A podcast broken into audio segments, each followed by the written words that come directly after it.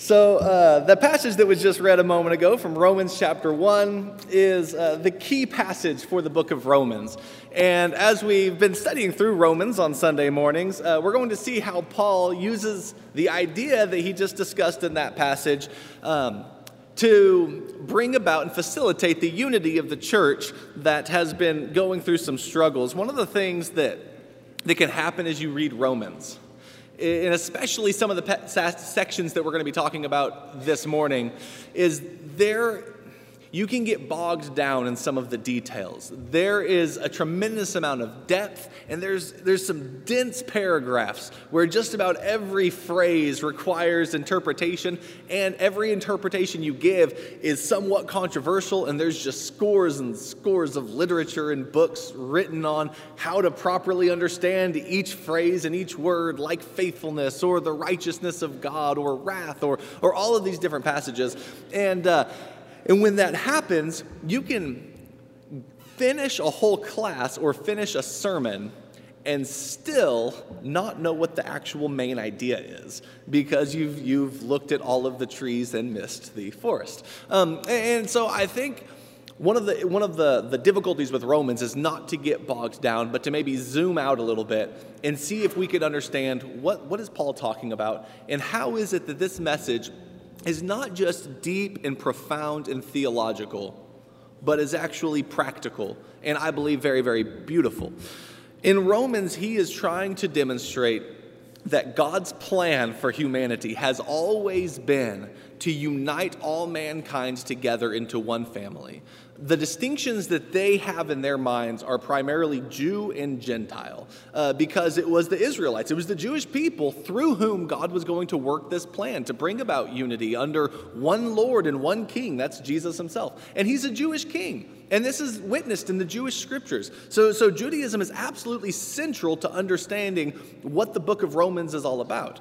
But what has happened with Judaism is there are many who, because it's their scriptures and because it's their Messiah and because God is their covenant God, they tended to have an exclusive view towards outsiders. And when they looked at outsiders, they saw paganism, which was there. They saw idolatry, they saw sexual immorality, they saw all kinds of wickedness. And they thought if we allow that in here, it will mess up and, and it will uh, bring impurity into the glorious thing God has given us. And that facilitated this type of barrier, this wall between them and others. And as they lost their, uh, their, the power of their nation, you know, they, they used to be ruled by David. Now they're ruled by Gentiles. I mean, they've been ruled by Gentiles since Babylon, whether it's been Babylon or whether it's been Greece or whether it's been Rome. Like throughout their history, Gentiles now rule them and Gentiles are in their lands. So, what is it that they can do to keep themselves safe, secure, and pure from the paganism of Gentiles without everything becoming all contaminated? Well, it's not based on land and it's not really based on their king anymore, but there are certain things within Torah. There are certain things within their law that help keep them set apart. Things that they do that the Gentiles do not do. And those are the markers that help keep them secure as a people. Things like circumcision. They do that and the Gentiles don't. So, as long as they're faithful to that, they can remain separate. Um, things like their food laws had a lot to do. Uh, things like certain days that they observe and their celebrations and Passover and Yom Kippur, the temple and the priesthood. Those were things that they had. They were uniquely their own, and it separated them from the Gentiles. So that even though they might have these Gentile powers, overlords that ruled them, they might be dominated by Rome, they could still be their own people and still be pure and still be separate. But the problem is that God's plan was always for all humanity to be, to be united into one family. And that's actually in the Torah also. And so they, they set aside one part of Torah for another side. And Paul is now of the mindset that through the Messiah, the time has come to bring about this unity. So Paul spends his time going to Gentiles and bringing them into the church.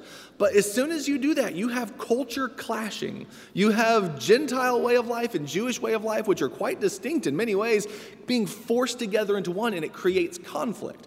And so the whole book of Romans is trying to, to bring about the idea that the gospel, the good news that Jesus has become king, this gospel declaration is God's power for salvation to everyone who believes.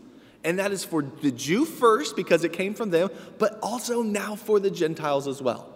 And because in the gospel, the righteousness of God is revealed. All right, so that's the passage that we just had read a moment ago. For I am not ashamed of the gospel, for it is the power of God to salvation to all who believe, to the Jew first and also to the Greek. For in it, in the gospel, the, God's righteousness is revealed from his faithfulness to our faith. And uh, as it is written, the righteous one shall live by faith. And so Paul is going to be trying to demonstrate that reality throughout this whole book. And one of the ways that he has done it is by laying out the need that everybody has for the gospel. And he starts off with some of those assumptions and, and, those truths that we've already mentioned. Like the Gentile people did not live properly according to Torah. Like they were idolatrous. They traded the truth of God for a lie and they worshiped and served the creature rather than the creator. Uh, they, they, in seeking to be wise, they became fools. They exchanged the glory of God uh, for a corruptible image. Like, like they, they made all of these trades so that they didn't worship the true God, they worshiped their own gods. And whenever you do that, then you are kind of the one who's in charge of your God. And that means you're the one who's in charge of how you live. And it led to all kinds of immorality. Romans 1 just lists sin after sin after sin that the Gentiles have engaged in. And that's the type of stuff that the Jews want to avoid. All of that stuff is against their law. And it, all of that stuff is what would destroy them as a people. They wouldn't be a unique people if they acted like that. And so they want to be separate. But Paul in chapter 2 says, but wait a minute here, guys. You know all those sins that I just mentioned? Yeah, you might associate those with the Gentiles, but you guys have done all of the same things too. That's it. Like you can open up, you can open up just to the book of Judges, and you can find virtually everything he said right there in that book. You can find that throughout Israel, throughout their whole history. You can find that throughout Israel, even in their own lives now. It's like Israel hasn't uh, become immune to sin. Sin isn't just a Gentile problem; it's your problem too.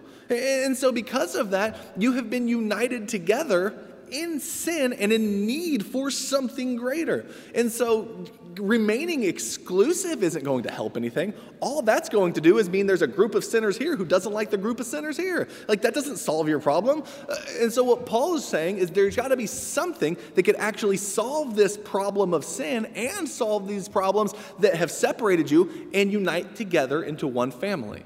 And that solution throughout the book of Romans is Jesus himself. Jesus' faithful death on the cross for all mankind Jew and Gentile alike, is the means by which God has united people together. That is important. It's important to know that it is rooted in the faithfulness and in the obedient sacrifice of Jesus rather than something that Jews could hold on to for themselves or that Gentiles could hold on to for themselves. For example, if unity were going to be based on the law, then who has the upper hand there? Well, the Jews do, because it's their law.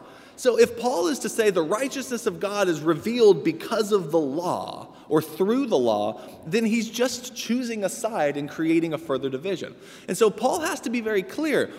The law is great and it's good and it's wonderful. And Paul wants, he absolutely wants to make this point clear. The gospel is not contrary to the law.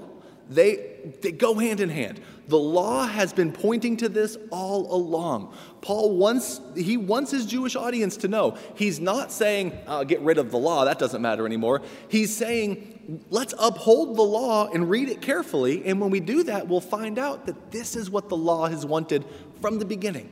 And so there's a reason that I'm teaching this, and it's not because I'm against the law. The law is good and matters, and the law is essential to our faith, and, and the law is, is, is given from God, and we should listen to it. It's good. But there are certain aspects that have been interpreted that would exclude Gentiles. And that's never what the law, that's not what the law wants us to do now. And so, what we'll be talking about in the lesson this morning is how the law cannot be the means of justification. It has to be something that is greater and beyond that, that includes both Jew and Gentile alike. And that is what Paul says is the, the sacrificial, faithful death of Jesus. That's the means of justification rather than Torah or rather than the law, which would divide or separate you. So as he as he makes this point, this, this pretty big point, um, a couple of problems emerge. So, for example, he'll talk about how Jews and Gentiles have all become equally sinful, and so they're united and there's no partiality with God. Think about that. There's no partiality with God. Read the Old Testament, and it kind of feels sometimes like God is partial to his people. It's like it feels like there's some partiality with God, but he will say throughout Romans, there is no distinction, and with God, there is no partiality. So, so what is the deal here? Like, does God prefer his people over everyone else or not? Didn't God make promises to Israel? Didn't he make promises specifically and uniquely to them that separated them from everyone else? Paul has just said the law does not make you better than Gentiles because you failed to keep it. And he said circumcision doesn't make you better than Gentiles because a person who's circumcised but then ignores the law is no better than the person who is not circumcised but actually from his heart does the law. Like the circumcision isn't what makes you better. What matters is whether or not your heart is circumcised, whether or not your heart has been has had uncleanness cut away from it so that you can be pure before God. And so, so Paul has to answer his reader's question here. If circumcision isn't what makes us pure, and the law doesn't give us uh, the, the uh, superiority over Gentiles, then what about all of those like promises that God made about us being his unique covenant people? How can he treat us just like the Gentiles?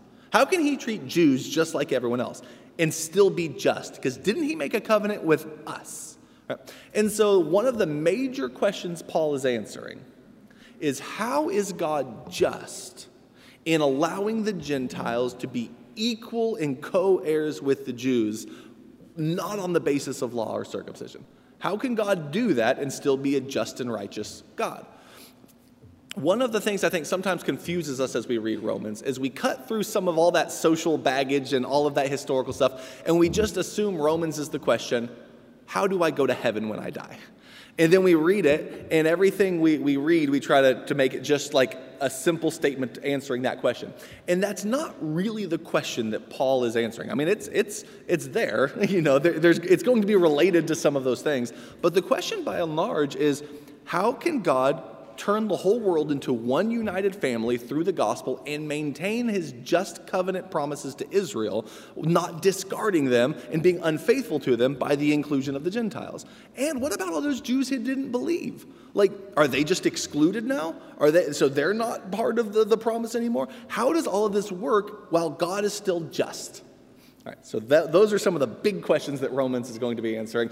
And when we get to Romans chapter 3, we'll see that Paul has laid out that there is no partiality or distinction in the mind of God between Jew and Gentile, for all are under sin. They have all, whether they had the law or didn't have the law, whether they had circumcision or didn't have circumcision, they've all been united under sin, and they all need a solution to that. And the law is not going to be a great solution, because that would really only help one of them, and they failed to keep it anyway, so it's not even going to help them. So, what solution can there be that would unite them together? So, Romans chapter 3 and verse 21 is where we start getting to the Paul's solution passages. Um, and in these passages, like I said, they're dense and every word can be needs to be interpreted and every interpretation has controversy and it's it's it's tough. Like it really is some tough stuff right here. And so what i don't want to do is spend the entire time uh, dissecting each detail. What i'd like to do is try to understand okay what essentially is paul's answer to this how does it work? In the passage that, that uh, you'll see here in Romans 3, really 21 through 26, is a key passage in what in theological circles are called like atonement theories. You know, how, how does God atone for the sins of mankind through Jesus? And there are different theories that are put out there. And I think most of them have, have a measure of truth to them. Uh, there is, uh, in Protestant circles, what's called uh, penal substitutionary atonement. Basically, there's a legal penalty, and Christ is the substitute for our, penal, uh, for our penalty. So instead of us going to hell, he went to the cross, he took the punishment. That is, that is a dominant theory uh, that, uh, that, that I think it, it is an important part of understanding the atonement. Uh, there is also Christus Victor, which is like the victory of Christ over the powers of darkness. The way that he atoned for our sin was he conquered and defeated through his death the powers of sin that held us captive. So it's the victory of Christ over sin and its grip on us. Uh, sin was a slave master, and Christ conquered sin uh, and was victorious through his death and resurrection so that we can be freed as well. There are ransom theories uh, that, you know, that, that the powers of darkness or Satan himself held us captive and held us in bondage to sin. And Jesus gave his life as a ransom so that we would be like a slave freed from that. There are moral influence theories that basically the, the, the meaning of the cross is for us to see the depth and the love and the sacrificial nature of God, and so to embody that in our own life and morals and ethics, and the way that we treat others, and in the way that the church uh, acts in the world around us. So, like, there's all kinds of ideas about what the cross means and how it atones for us, and we're not really going to dive into any of those.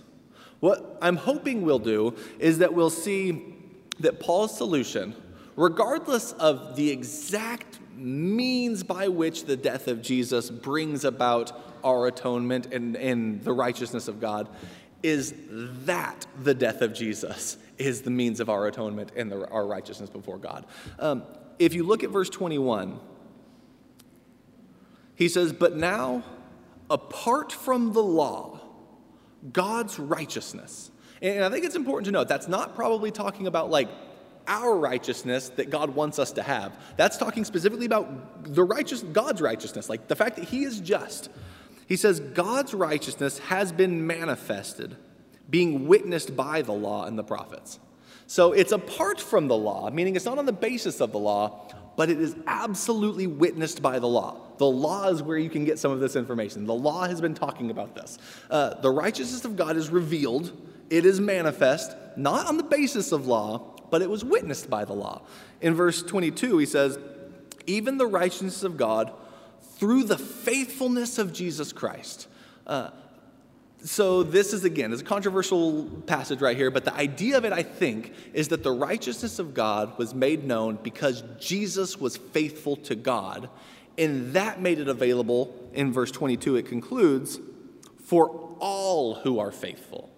And so it goes from God's righteousness to Jesus being faithful in his life and death to our faithfulness. And that is how it is, you know, this, that's Romans 1:17. For in the gospel, the righteousness of God is revealed from faithfulness to faithfulness.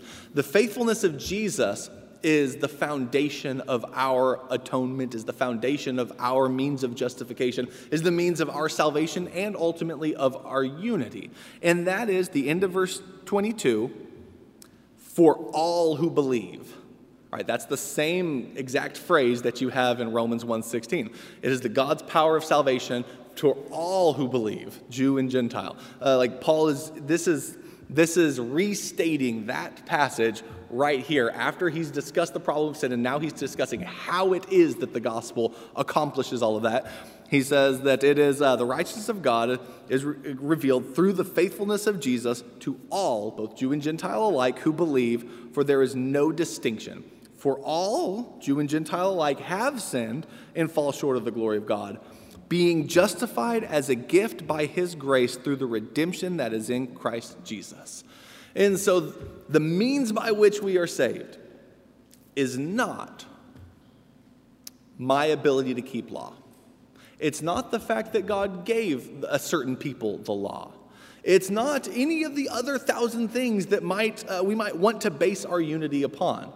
It is on the justice of God, the faithfulness of Jesus, and his sacrifice for us, which paid a ransom that freed us from the bonds of sin. In verse 25, it says, Whom Christ displayed publicly as the propitiation in his blood through faith. This was to demonstrate his righteousness Again, so, so we're talking about the righteousness of God being revealed, being manifest, being demonstrated. This is all about how God, you can see that God is still just, even though Jews and Gentiles have been united together equally. How? It was through the means of sacrifice of Jesus, which was for everybody. He says, uh, in verse 25, this was to demonstrate his righteousness because in the forbearance of God, he passed over the sins previously committed for the demonstration of his righteousness at the present time, so that he would be just and the justifier of the one who has faith in Jesus. So God is both just in allowing Jews and Gentiles to be, uh, to be united together into one family, and He's the justifier who makes that unity possible, and He does that through the sacrifice of Jesus rather than law, because law would not accomplish that unity, but the faithful death of Jesus would. So our hope is not found in, our, in the law. Our hope is found in the fact that Jesus himself was faithful to God and obedient to God and died so that he could ransom us and be the propitiation for our sins. The whole thing, if we zoom out now, and just the whole thing is this whole world is divided and, and unity is scarce and sin runs rampant. And if you're looking for something that can solve the problem of sin and bring about unity, it's found in Jesus. And Jesus is someone, though he was a Jew, he is someone who died for all people, whether you're a Jew or a Gentile alike. So that is the means by which God is just in uniting all people together, but he's also the justifier of those people so that they could become one, and it's because of Jesus. Now, if that's the case, then in what way is, am I superior to you or are you superior to me by means of our justification? In what way have I been elevated over you? I haven't been. It wasn't based on the fact that God gave the law to the Jews, so they're the better ones. It wasn't based on the fact that, well, the Gentiles did better even though they didn't have the law, so they're the better ones. It's not based on their performance and it's not based on their possession of the law. It's based on the faithfulness of Jesus. So who's the superior one? Who can boast? Who can brag over the other one? Who can elevate themselves and look down on the other person?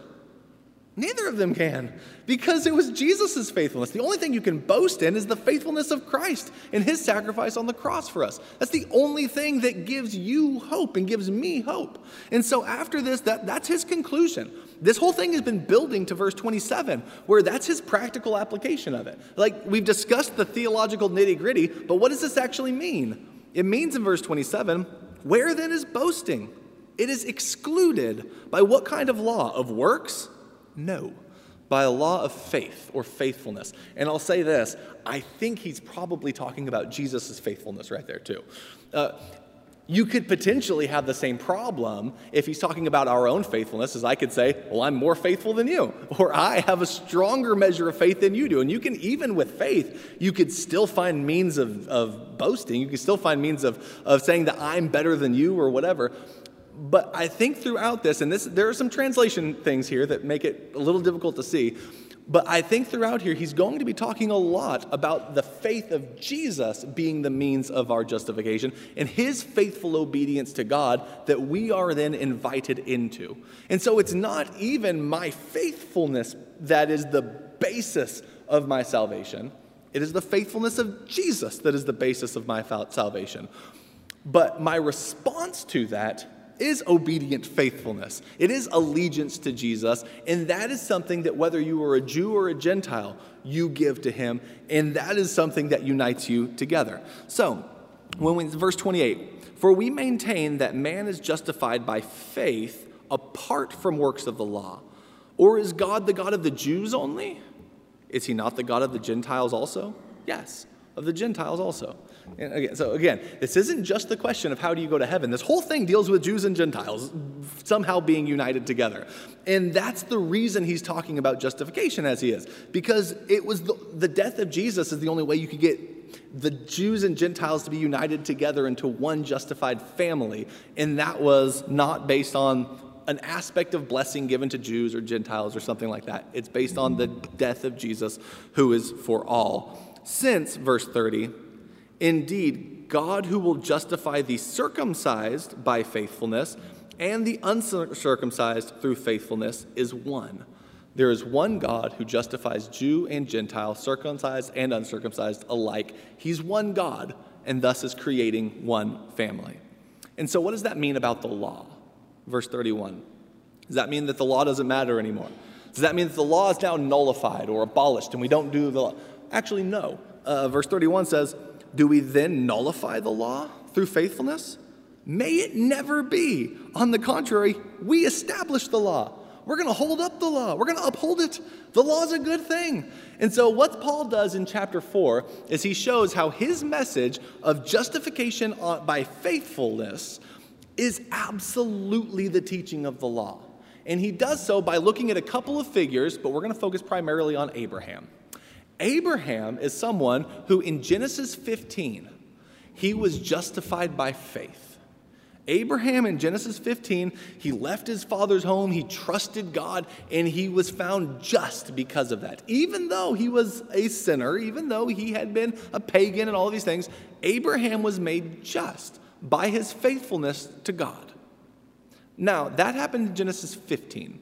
You know what happened in Genesis 17? Abraham was circumcised. That's actually a really important timeline for the argument Paul's going to make. Because Paul sees Abraham. Who's Abraham? He's the father of the Jews, right? Well, if you read what Genesis says about Abraham, on the one hand, it says that he's the father of many nations because look at his kids. Like he has Ishmael, who uh, you know, it doesn't become a, a, Jew. You, you have the, Isaac is the one that the family comes through. But even after the death of Sarah, he marries again, and more nations come from him. So, like, Abraham's the father of a bunch of Gentile nations, but he's also the father of the Jewish nation. So he's the father of both.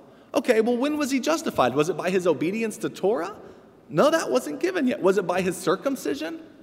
Actually, he was just without being circumcised because he was found just in Genesis 15, even though he wasn't circumcised for a couple chapters later. He was found just without the law because he was justified before Torah was given, but also he was just after his circumcision. So, what does that mean about Abraham? It means that Abraham's justification came by faithfulness rather than law or circumcision because he was just on either side of both. So Gentiles who come from Abraham can say, "Hey, he's our father, and he's the one who brings about just or he's the one who is an example of justification because he was justified even without being circumcised." And Jews can look at him and say the same thing. So they can both find Abraham an example of the type of salvation that Paul is writing about. If you look at Romans chapter 4 in verse 9, for example, the blessing of, of being forgiven, of God not taking your sins into account. He says that blessing, is it for the circumcised or for, for the uncircumcised? And he says, uh, For we say Abraham was credit, uh, faith was credited to Abraham as righteousness. How then was it credited? While he was circumcised or uncircumcised? Not while circumcised, but while uncircumcised. And he received the sign of circumcision, a seal of the righteousness of his faith, uh, which he had while uncircumcised. And then notice this phrase, verse 11 so that he might be the father of all who believe, or all who are faithful, without being circumcised, that righteousness might be credited to them, and the father of the circumcision uh, to those who are not of the circumcision but who also follow in the steps of their father Abraham, which he had while uncircumcised. So, I've said a lot of stuff about law, about circumcision. You can dig through the weeds and you can find a lot of things, but I think Paul is using Abraham as an example of someone who has experienced justification both while circumcised and uncircumcised. That means Jews and Gentiles can both see him as an example of the type of salvation that Paul is talking about here. And that salvation is not found in being a literal descendant of Abraham. It's not found in circumcision. It's not found in works of law. It's found in something that is above and transcends those, that is for all people, and that is the faithfulness and the death of Jesus Christ. So, what does that mean? Um, there's a lot more you could get into. I just skipped a whole bunch of verses. But what does that mean? That's kind of outside of our culture, isn't it? Like, no one here is thinking, you know, Let's get the uncircumcised people out of here. Like no one, no one has those. No one here is thinking, uh, you know, let's uh, let's uh, let's uphold, you know, the, the law of Moses, and anyone who doesn't keep all 613 commands perfectly, get them out of here. This isn't our debate, is it? Well, it kind of is. Maybe some of the characters have changed. Maybe some of the, the means of arguing has, has been uh, shifted a little bit. But the fact that all humanity can be united together into one family through the faithfulness and the death of Jesus is just as much true today as it ever has been or that it ever was. And that is the absolute basis and means of our unity as a people. So if we're going to live life together, I think we need to remember that. I loved the words that Randy Winstead said when he came up here and he, he was talking about, uh, you know, politics, it's not unimportant. Politics matters. But, but when we elevate the kingdoms of this earth to an equal status or a superior status to the kingdom of heaven, then the debates that they create, we end up adopting to create those same types of divisions in the kingdom of heaven. And the kingdom of heaven is beyond that, it's greater than that. The foundation of our unity should not be circumcision, it shouldn't be works of law, but it also shouldn't be politics. It shouldn't be, okay, in order for us to be united as a people, you have to believe in the death of Jesus and vote the way that I do. That's not what Paul says. Paul says, in order to be united as a people, you have to give your faithfulness to Jesus Christ as Lord and live for Him, and make sure that you have a similar uh, background, share the same hobbies, same cultural interests, same type of music. No, we hopefully we understand that it's something beyond that. You have to like the same worship songs. No, it's something beyond that. You have, like, there are a thousand things that might not be circumcision in our culture, but there are a thousand things you can put in its place that we will sometimes use as a means of separating the body of Christ, whether it's generation or culture or race or nationality or uh, political ideology or any of these things don't add those to the faithful sacrifice of Jesus on the cross as essential for our unity as the people of God. Paul wants Jews and Gentiles who have all of those. It wasn't just circumcision. There were also certain days that some people wanted to observe and other people didn't. There were also certain foods that some people would eat and other people wouldn't eat. There were also just the cultural baggage of one person being uh, uh having their whole history and identity rooted in like the Roman way of life, and another person's whole history and identity being rooted in Judaism, and saying that those things, while they might matter to you, they might be important parts of they are not the means by which you become one family in Christ. That's Jesus. And the more you add to Jesus, the farther you get from the gospel. Peter, creating two tables with Jews at one and Gentiles at the other, was walking away from the gospel by doing that. When we create two tables, we are walking away from the truth of the gospel. When we say we'll have a Gentile church here and a Jewish church here, you're walking away from the truth of the gospel when we create different means of, of unity and we add more to it than Christ actually did, we are walking away from the truth of the gospel. Romans 4 and uh, 3 and 4, it's dense, but it's profound.